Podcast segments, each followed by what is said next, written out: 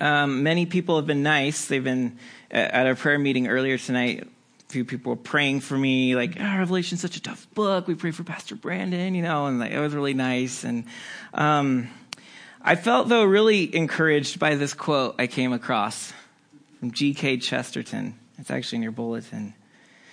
And though St. John saw many strange monsters in his vision, he saw no creature so wild as one of his own commentators. I thought, well, that's encouraging. I'm pretty sure I'm not going to be a wild, terrible monster tonight. So at least I have that bar to aim under. So great news there for me. So if you will, as usual, go to in the bulletin. I'm going to read to you the paragraph that just sets the tone for the context of the book. We do this every week so that we can just kind of jump into things. Um, and we're looking at the King of Kings, Jesus as the King of Kings. So here's this they call him the King of Kings and Son of God. Worshippers hail him their Lord and Savior. Messengers herald the good news of his ascension. His reign promises global peace and prosperity. In his, degree, in his decree reside the power of life and death. His kingdom is said to be eternal.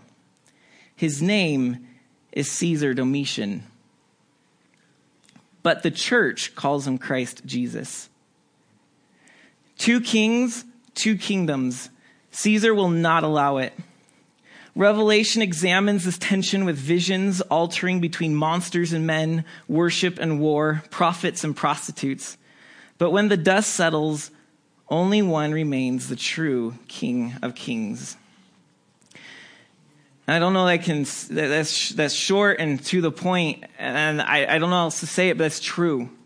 Most of Christianity's terminology for Jesus was ripped right off from Caesar's titles himself. And that's not to say the church was simply copycatting. We had no creative titles to give to our God. It was to make the point that the world was following a false leader and a false God, and that this is the true God and the true King of the world. And there's no better way to make that obvious than borrowing the language of the empire and applying that to Jesus. And so much of the terminology came right from Caesar's own titles. And so when the church went around with their titles for Jesus, calling him the Son of God and that his kingdom will have no end and so forth, this was straight up treason in the face of the Roman powers. Because they were literally declaring that Caesar does not deserve to have those titles, nor to be king of the world. There's a different king who we follow and think that he deserves those titles. And when you rule an empire, you don't allow people to talk like that. That, that talk doesn't let empires last for long. And it took a long time, but Rome finally sensed that the Christians were not Jewish. That This was a different sort of religion. And it took time, but they finally began to crack down on this talk and wouldn't allow it. And we see John, our follower of Jesus, in trouble in this manner. So he, like Rome did with all political threats, they send him off into exile so they can think over things. And usually didn't give him a chance to read to change their mind until they were dead. So John is there abandoned, but Jesus is with him. So, this is Revelation. All right, I told you before there's four visions. We're going to work with them like this. Um, these visions, in a literary standpoint, so you're reading the Bible and looking at its liter- literary points, uh, there are four spaces in which John says he has a new specific vision. Now, within each vision, there are visions, right? Little scenes. If you will think of it like a play, like there's acts and then there's scenes. John has four major visions with a lot of things going on in between all those. And they're tipped off by the phrase, in the Spirit. And so you see this phrase in the Spirit in verses, in chapter 1, verse 10, 110, 4, 2, 17, verse 3, and 21, verse 10. So those are the spots that tip off a new vision. And they generally go like this. The first vision where he says, I was in the Spirit in 1 verse 10, that's where we have the vision of Jesus, the inaugural vision. He shows up to John and he invites the King of Kings, invites the church to come and see what he's up to. It's a big invitation. This then, as we already read, it then goes into the letters to the churches, chapters 2 and 3.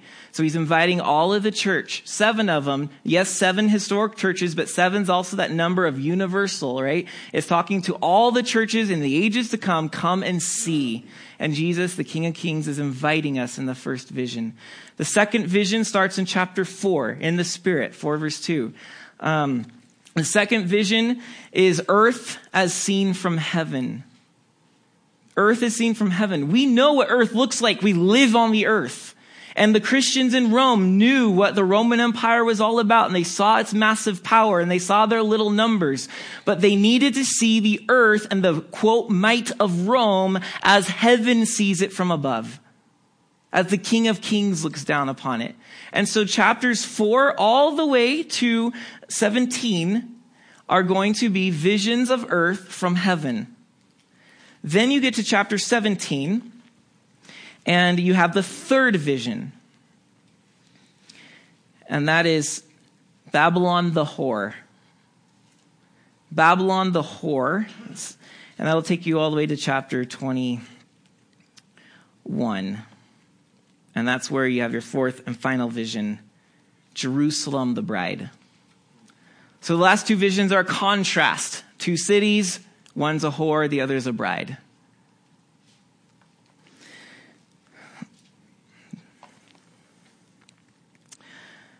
Christian beliefs, uh, we have different beliefs, right? You can go, uh, churches split over certain beliefs, and you go to this church, they believe this way. You go to this church, they believe this way.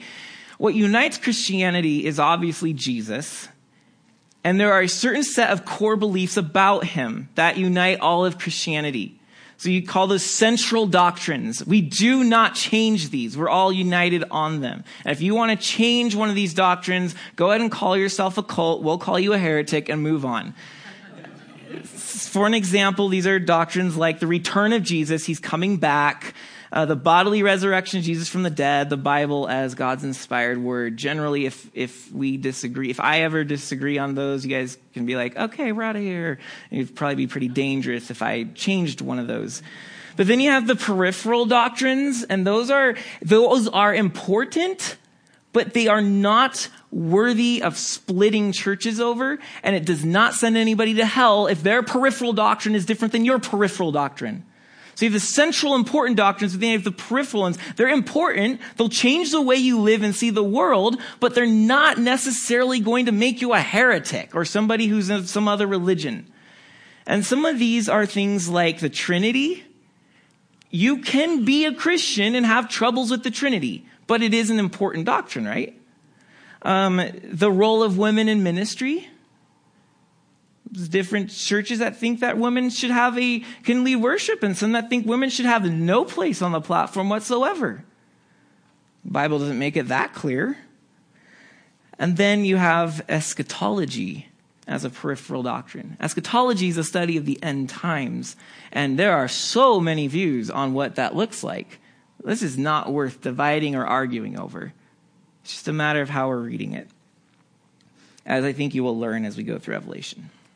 And then finally, you have opinions. So you have the central doctrines, the peripheral doctrines, and then you have the opinions. And those are just not even doctrines, but people like to make them doctrines, and they get really feisty over their opinions. Opinions are as silly as things like should Christians have tattoos? Are they allowed to watch movies? Are, if you're smoking, can you really be living in the spirit? Those are the kinds of opinions that people have. But I'm, you guys may know my, I don't know if you know or not, but I'm not very, um, I don't like opinions to be very prevalent. So, but those that make opinions very important, well, they make a big deal about the fact that I don't make a big deal about it. so. All right, so Revelation, as you are probably, if you are even loosely aware of the book, you probably know there are different ways of reading it. And that's why G.K. Chesterton said there are so many more monsters from the commentators than they're actually in the book itself. Um, my goal, my goal in our approach to Revelation, and I need you to hear this, so like, make sure you understand what I'm saying. My goal is to let revelation and its message, to let revelation loose in our world. So the worlds that we live in, I want revelation and its message to be let loose into that world. Rather than letting our world loose into revelation. Because we get a lot of that, actually. And I know people are going to be disappointed with my approach because I've heard everybody tell me, a lot of people at least, I've gone through Revelation with so and so and so and so, and I'm like, I know all these names and they're respectable Bible teachers, and so my heart's like sinking as I say this. Like, so I'm excited to hear you teach it. I'm like, yeah, about that. Um, so I, I, I want to say this up front. I will be on, I will fairly and honestly critique some of the teachings we have. Critique, not criticize, critique. There's a big difference. Critique is where you look at it fairly and you weigh it and you say, what's weak about this? What's strong about this? Criticize is where you basically say, this is really lame. Whoever believes it's stupid. We're not going to do that.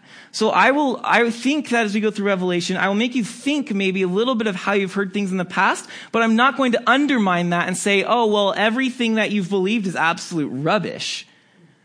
Because I may, I may be right with you on a lot of those things.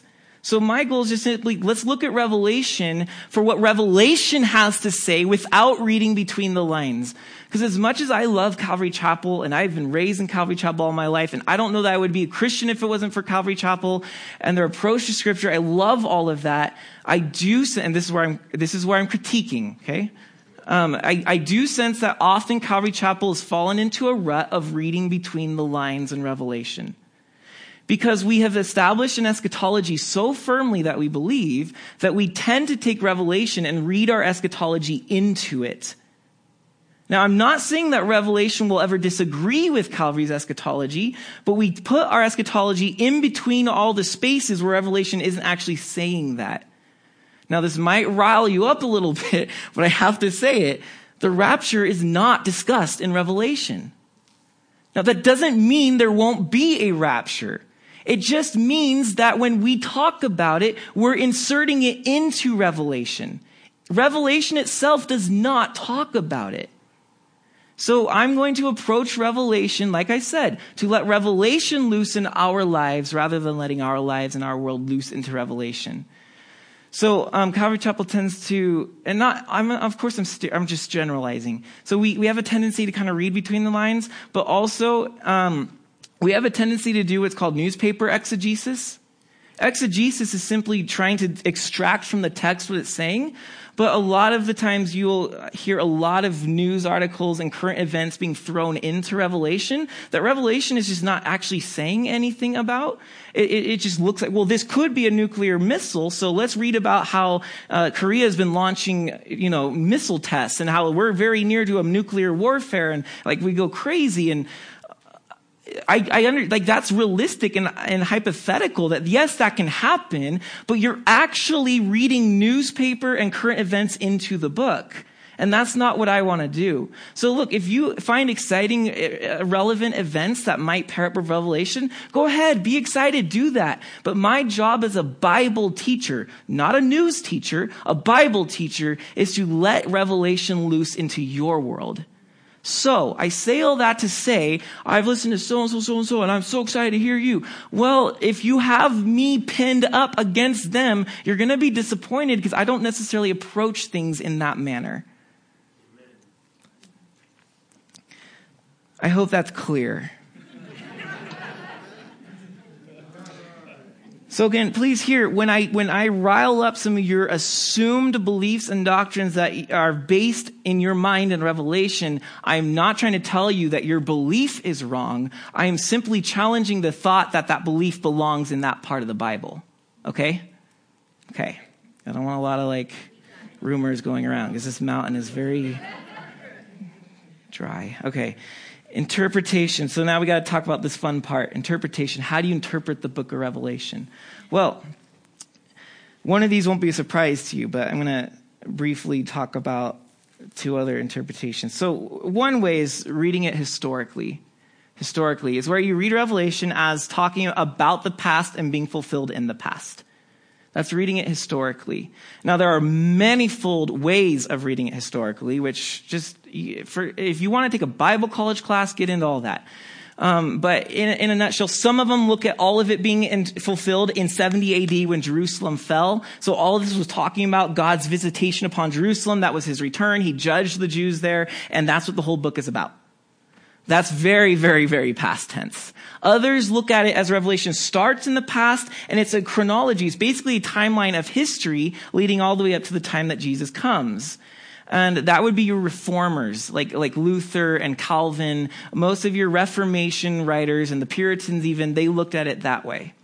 Um, then you've got so, so the reading it historically or in the past, it takes very seriously that there were seven literal churches in a literal region called Asia, which is now Western Turkey, and they literally had people there that were literally going through problems, and there were literal um, tyrants, monsters that were ruling over them, making their lives hard, and John is writing to that situation. So, uh, talk about a future ruler and stuff doesn't actually apply to Revelation. That's reading it in the past, reading it historically.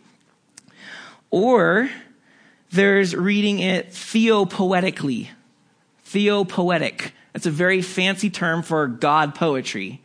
And that this is basically, it's, it's very, it's a very poetic piece of work. And all it's doing is it's trying to describe what, the way God works throughout history. So you read it in the present tense. Everything Revelation is describing is ongoing all the time because it's a poetic look at God and the cosmic powers that battle against one another. Or in other words, this helps you. Revelation is an extended commentary on Paul's passage in Ephesians 6 about spiritual warfare.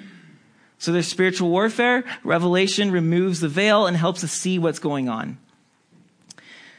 And then third, there is reading it uh, predictively, reading it in the future.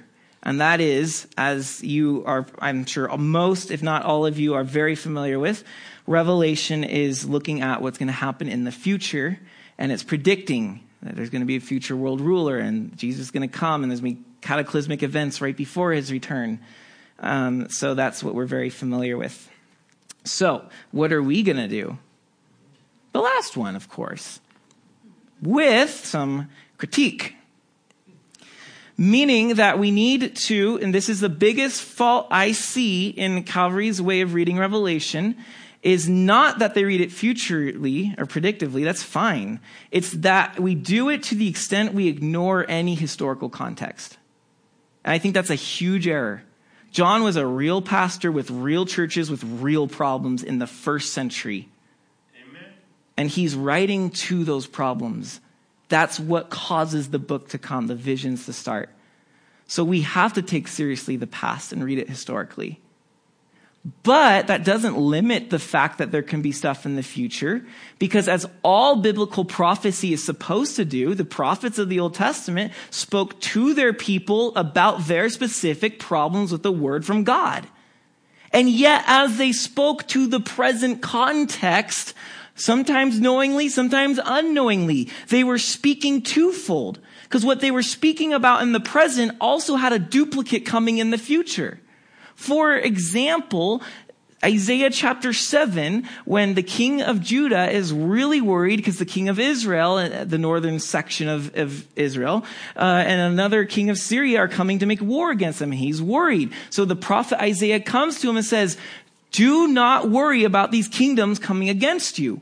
For a virgin shall conceive and bear a son, and that will be proof that before he can even know the difference between his right and left hand, these kingdoms will be no more. They won't even exist anymore. And guess what you read in the next two chapters? Isaiah has a baby and he names the baby and it goes on to say that the baby's going to rule over the nations one day and you're like, what in the world is going on? Because you get to the New Testament and that prophecy is suddenly about Jesus. And that's the way we've always read it. But no, Isaiah was comforting the people with the birth of a child is going to be comfort that we will be saved by God. And yet, as he says that, he didn't know he was talking about a bigger child who's going to be born in the future. That Jesus was going to be that child to be proof that we are going to be saved from the forces of evil in the world. You see, that's how prophecy works. And there is no reason why Revelation can't work the same way. John is addressing past problems to his present congregation right there. Yet, as he does so, who says that the patterns of experience they went through aren't going to be duplicated in the future and haven't been throughout? Is there only one Antichrist, or were there Antichrists persecuting the church then as well? Cannot another like Caesar rise up and impress the church? Or, if we're going to read, or, or the, the Jews, or depending on your view of eschatology. If you're confused, just stop. Just, okay, Brandon, just, I've got to work our way there, not, okay.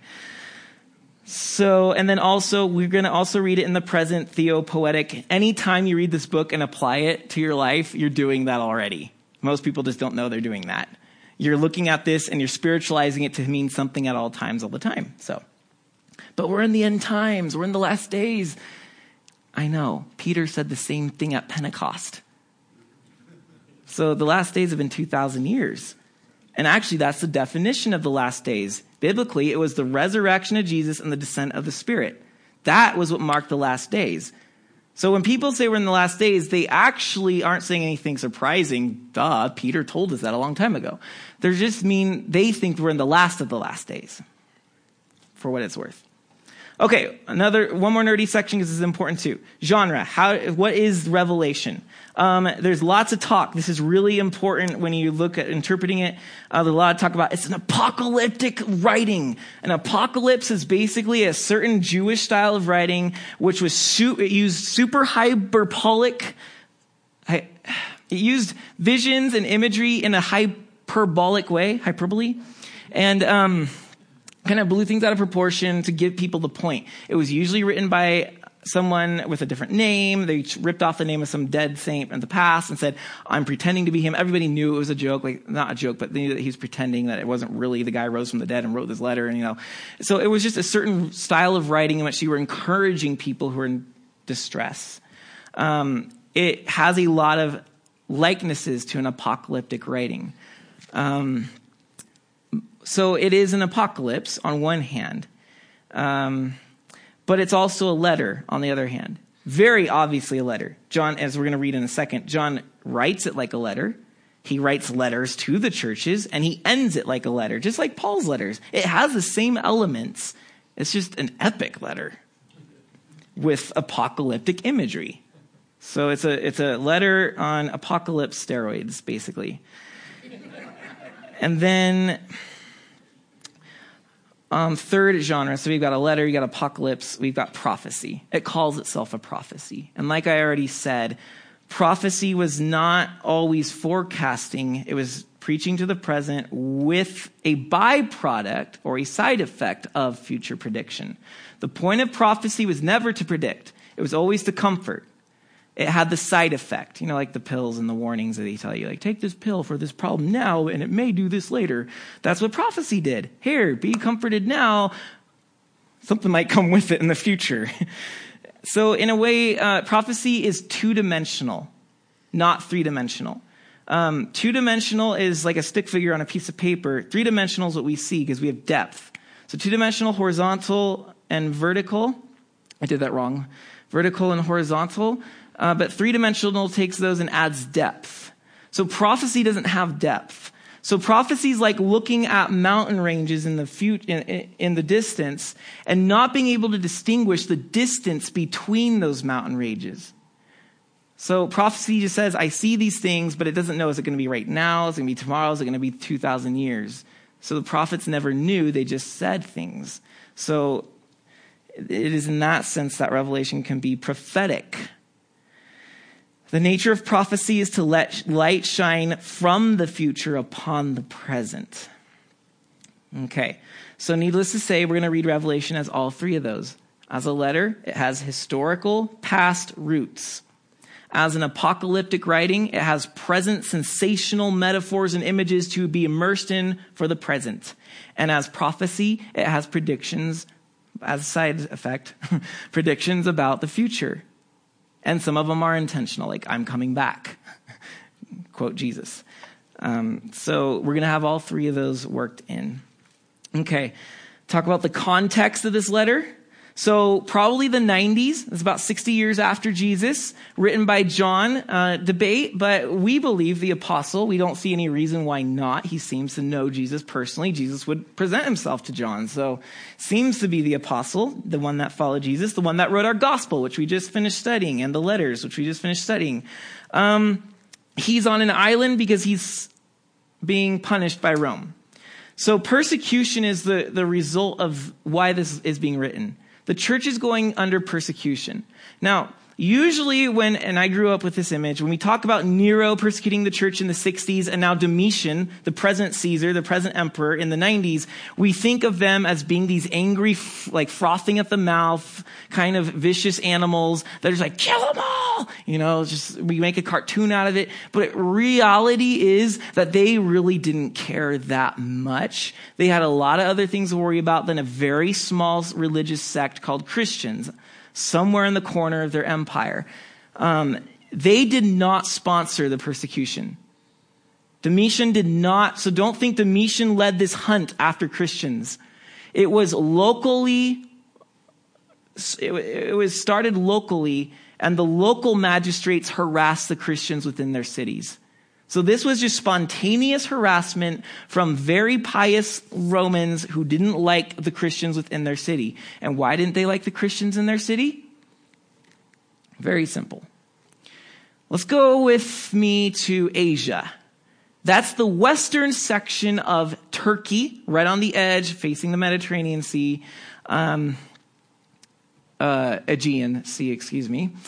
So the western edge of Turkey, Asia, there are churches in there. John seems to have some relationship with all these churches. And Asia is a very Greek area. And they became dominated by the Romans, of course, in time. And the, the people of Asia realized that they needed the friendship of Caesar in order to have prosperity and peace. They needed the friendship of Caesar. So what did they do? They sucked up to him. So they began to build temples to worship Caesar. And this got so competitive that each of the cities of Asia began trying to outdo one another because it was an enormous honor to be recognized by Caesar as the Caesar worship center of Asia. And so usually it was between Ephesus and Pergamum who were f- duking it out to be recognized by Caesar as the official torchbearer of his cult. So there was a lot of competition to be in and cozy with Caesar's opinion of your city. Now, as the entire populace moved in this direction, progress, man, we're so progressive, um, and getting peace and prosperity, it was the Christians who were holding them up. Because now you have a portion of your population who refuses to even acknowledge Caesar. Well, you're holding us back. You're the reason we're not as prosperous as Pergamum over there. And so the local leaders were beginning to look disfavorably upon Christians. Not only would they not worship Caesar or acknowledge Caesar as the son of God, but they wouldn't go to certain sporting events or to the banquets or to the religious festivals. These were all common part of Roman life. This would be like, this was just very antisocial. They didn't acknowledge a God, so they were actually literally called atheists. Ironically, the Christians were the first atheists. So it was not good for Christians. And when John writes to them, the message that he says to them, don't, I'm encouraging you, don't follow Caesar, go after Jesus, even to death. What he is literally doing is he is burning the American flag. That's the way, as we would see someone burning the American flag, that's the way Romans would see John's message and Revelation's message. It was that offensive because it was totally critiquing their entire way of life, maybe criticizing is the right word, right? and undermining it and saying that you guys are wrong. And the Romans were riled up because this is not just about beliefs, this is about the prosperity of the empire.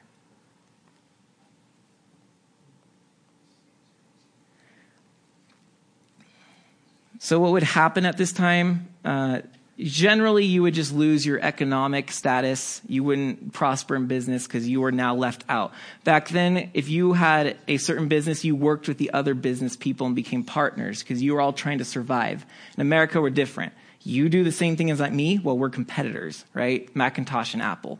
Not back then. They would be friends and they would work together. Well, if you don't go to the parties in which they sacrifice to the gods and then have their orgies after these parties because you're a Christian, you don't go to those, you're not on the inside of the business deals and you're now on your own. And that's a very hard place to be back then. So you would suffer economically. And there might be uh, fines and fees slapped onto you because you wouldn't comply with the city, what the city wants you to do. So that's most of the persecution. Not many people are being put to death, although that did happen. Okay, that will end our introduction. Very important as you get to a book like this, right? That's why we're only doing one chapter tonight. So let's go through the chapter now. You can all exhale. You did it. Good job. Congratulations.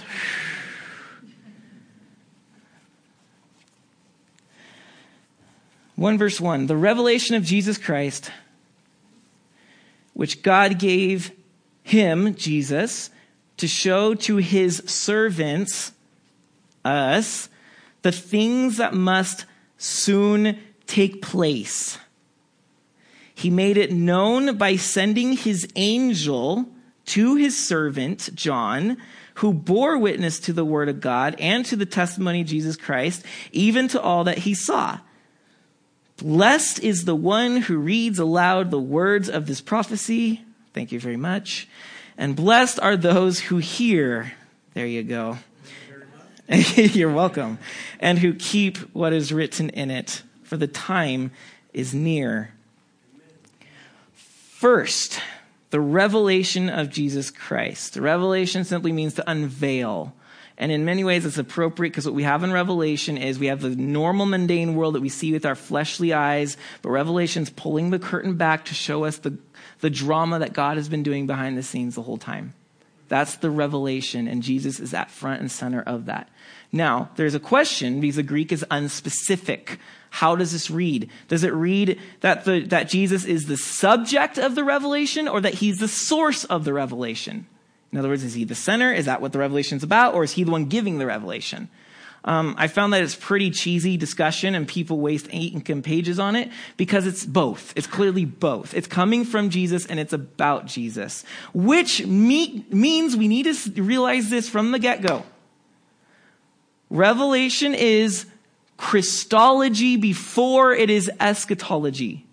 Let me put it in layman terms. Revelation is about Jesus before it's about future prophecies and predictions. We have to keep that order straight. There is not a single prediction in Revelation that is not there for the sole purpose of exalting Jesus. So Revelation is not just a nice little timeline for, okay, let's, now we know what's going to happen. Glad we're not going to be here. That's not the point. The point is to exalt Jesus, and it's the only reason anything's mentioned in the book. The things that must soon take place, it goes on to say. A lot of controversy on what does it mean must soon take place seeing that this was written almost 2,000 years ago. Doesn't seem like it's very soon for us who look at it in the future. So here you go. People that re- interpret Revelation in the past say that this soon is referring to the fall of Jerusalem, which happened in the 70s. So they obviously don't think that John's writing in the 90s. They think it's written earlier than the 70s. It doesn't seem quite like that might be it. Um, that these things must soon take place. If you're reading it in the present, the theopoetic view, reading it is, is always applying to the present, then it means the time begins in John's time and continues to the present. Like all these things started with John and they're just still going because they're just patterns that are keep repeating themselves over and over. There's always a beast. Did you know that? There's always a beast in history. Call him Hitler, call him Napoleon, call him Caesar. There's always a beast. Uh, so that's the way they would look at it. In the future, um, we would, of course, the problem with this is that we look wrong. It must soon take place. Well, it hasn't been very soon. So interpreters say that soon means quickly, or that soon is relative to God's time. The one who 2 Peter 3 9 or 3 8 says, a day is as a thousand years, a thousand years is as a day. And then blessed is he who hears and reads this book. Um, there are seven Beatitudes in this book, so you're going to see that word, blessed are you, seven times. We'll get into those as we go, but you can make a note. There's seven of them. Which, by the way, if it's blessing the hearer and the reader, implies that the blessings aren't limited to the past, nor are they reserved for the future, but it's an ongoing thing. So Revelation has something for the present. And then verse 4 John, to the seven churches that are in Asia. Again, that's not the Asia we think of, that is Western Turkey. Grace to you and peace from him who is, and who was, and who is to come and from the seven spirits who are before his throne, and from Jesus Christ, the faithful witness, the firstborn of the dead, and the ruler of kings on earth. To him who loves us and has freed us from our sins by his blood, and has made us a kingdom, priests to his God and Father, to him be glory and dominion, not Caesar, forever and ever. Amen. So here he introduces like a Paul, like a Pauline letter, right? Grace and peace to you. See the letter element? Um, he's writing to seven churches, which is, yes, seven historical churches and these are ones that John obviously knew about, but we know that the letter went to more than these churches because there were many churches around these churches. And um, he's just simply picking the main ones on the highways as this letter would circulate to the churches. So he's picking seven that he has knowledge about the conditions of, writing to them. But the number seven, being completeness in the Bible, also speaks that this isn't just to those seven because it's talking about the complete church. So you and I, the capital C church, is included in this message. John had great foresight there. Then we have, we're told about three individuals. He who was and is and is to come, that would be the Father. And this is likely a Greek phrase for the Hebrew phrase, I am who I am. In Exodus 3, verse 14. So Jesus, uh, God the Father, is He who was and is and is to come. Uh, many commentators think that that's echoing "I am who I am." Second, we're introduced to the seven spirits. Um, that's the Holy Spirit. Why seven is the Holy Spirit now a what would that be? A Trinity seven times, like a sevenity? I don't know. I'm showing my ignorance. Um, it's not the point. The point is, you can look this up later. Isaiah 11, I think it's verse 2. Yeah, Isaiah 11, verse 2 describes the Spirit of the Lord with seven descriptions. So it could be the sevenfold Spirit, all those things. It says the Spirit of the Lord, the Spirit of wisdom, the Spirit of, I don't want to say anymore because I, I don't remember. Or it's referring to Zechariah 4, where there's a candlestick with seven lamps, like the menorah, except the, the temple version, which had seven lights on top. And we were told in Zechariah 4 that those are the eyes, the, the candles, the seven, are the eyes of God which range throughout the whole earth. And then it goes into saying, not by might, not by power, but by my spirit. And that those seven lights are, the, that's the spirit of God going out into all the world. Seven, of course, being completion. The spirit is everywhere. And that's probably the point because Zechariah 4 comes into play later in Revelation. And, anyways, the point is that the Holy Spirit's here, and maybe it's just his completeness and his everywhereness. So the Father always is and was and is to come. The Spirit is everywhere and complete. And then verse 5, our third person, Jesus Christ. So we have the Trinity right here. Jesus Christ, the faithful witness. So there's three titles given to Jesus faithful witness, firstborn of the dead, ruler of the kings of earth. Um, each of these are corresponded with three actions described in the next part. Middle of verse 6, 5. To him who loves us corresponds to the faithful witness. Jesus was our witness, our martyr. He went all the way to the cross because he loves us. John wants his readers to go all the way to their death as well and never give in to Caesar.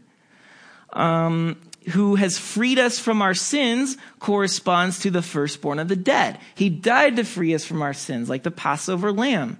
Firstborn of the dead does not mean that Jesus was created or born. It just means his position. His resurrection exalted him to the position of King of Kings.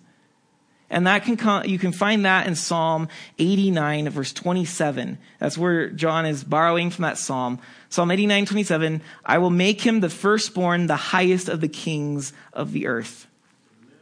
And then the third verse 6, he made us a kingdom, priest to his God and Father. That corresponds with he is the ruler of kings on earth. So he is the king. He has a kingdom. We are members of the kingdom, but we're super members because we are at the priesthood of this kingdom. And that's borrowing from Exodus 19, verses 5 and 6, where Israel was gathered at Mount Sinai, where God was the king of the mountain, and he sent them out as his priests to connect the nations, the lost nations, with the God of Israel. They obviously failed massively in that mission, but that was their goal, to be the bridge between God and the nations. And we are extending that. We are now his priests, and we are trying to bring the nations to the King of Kings. That's what it means by calling us a priesthood. And now, verse 7.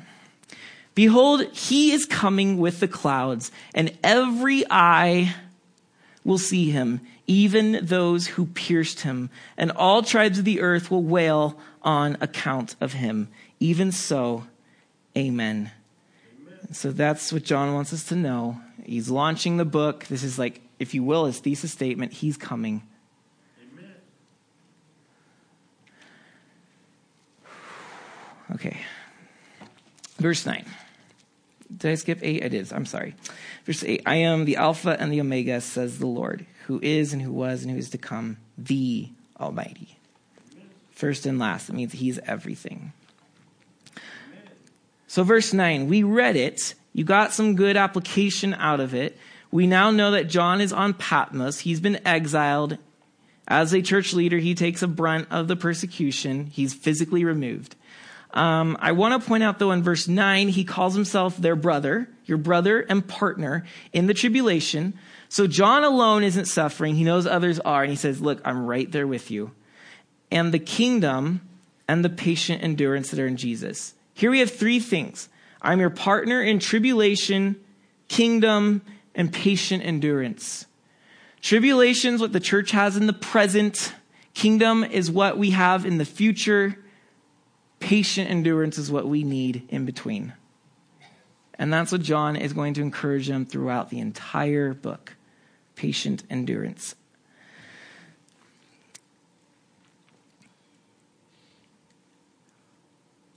So he's in the Spirit on the Lord's day. He keeps the Lord's day, which is Sunday. That's the resurrected Lord's day. We still do that. He doesn't pity himself, he keeps worshiping. And that's when Jesus appears to him. So in verse 12, he turns to see the voice that was speaking to him. And he saw seven golden lampstands. So those are the lights in the temple, uh, now being associated with the church. So John sees the church as the light of the world, which the Jewish temple did not accomplish. And Jesus is clothed as a priest, white long robe with a golden sash, and he's in the midst of them. So as the churches are being threatened from around, Jesus is in the midst, keeping their light going as the priests did. Keep the light going, trim the wicks, keep them burning. So that's a comforting vision right there. Jesus in the midst. He's called the Son of Man. The Son of Man comes directly from Daniel 7, which we read at the beginning of worship, in which you had the picture of these four monsters rising up out of the sea.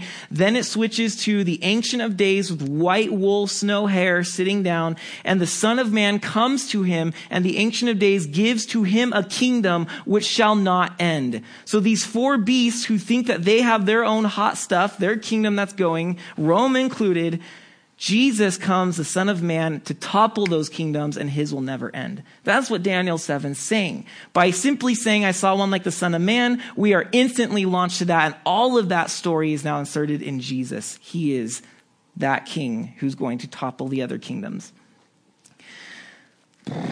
Okay. Um,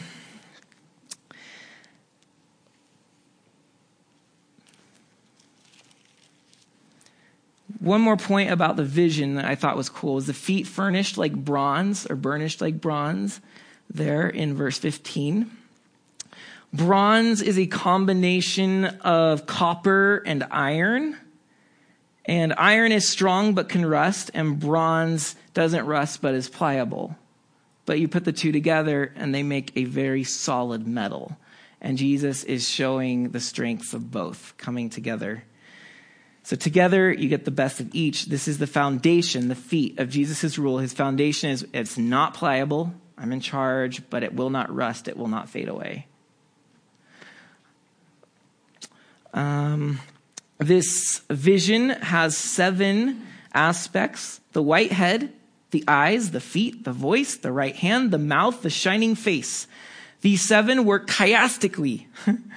Literary term for they mirror each other from the center out. So, in other words, one and seven deal with the head, the white head and the shining face. Numbers two and six deal with parts of the face, the eyes and the mouth. Uh, numbers three and four, five, three and five deal with the feet and the hands, those instruments of strength that we use to do things. And then the fourth is the middle. It's the voice. And that's the center of the revelation. It isn't so much what John sees. Remember, it says he heard a voice and he turned to see the voice. It's the voice of God which continues to manifest itself to us today if we have ears to hear. And then finally, we come to John's response to this revelation. It says he falls as though dead. I feel that way just studying and teaching the book. I can't imagine seeing the source of the book. So John is comforted with his right hand, fear not, and I am the first and the last, the living one. I died. I'm in verse 18, by the way, and I am alive forevermore. And I have the keys of death and Hades. There's, I have the decision of life and death right here. And no one can get into Hades. That's the realm of the dead in the Greek world, the Roman world. No one can get into the realm of the dead without me unlocking the door. No one will be stuck in there because I can get them out. So, this is such comfort to a church that is maybe going to face death, and definitely in the future, that they know that death is not in vain. They know who holds death, the access to death. So, John tells them to write the things that you have seen, the things that are, and those that are to take place. Jon Courson is made very famous by saying Revelation is an easy book to understand. You just need to know the divine outline. And he goes through these three, right? The things that are, the vision John saw, the things, the things that were, the vision that John saw, the things that are, the letters to the churches in chapters two and three, the things that are to take place from chapters four to 22. However, it's very nice and cute. Um, I don't know that that's what it's saying, though. The things that you have seen refer to the entire book. John saw all those things and then wrote them down. The things that you have seen in the book are now divided into two parts the things that are and the things that are to come.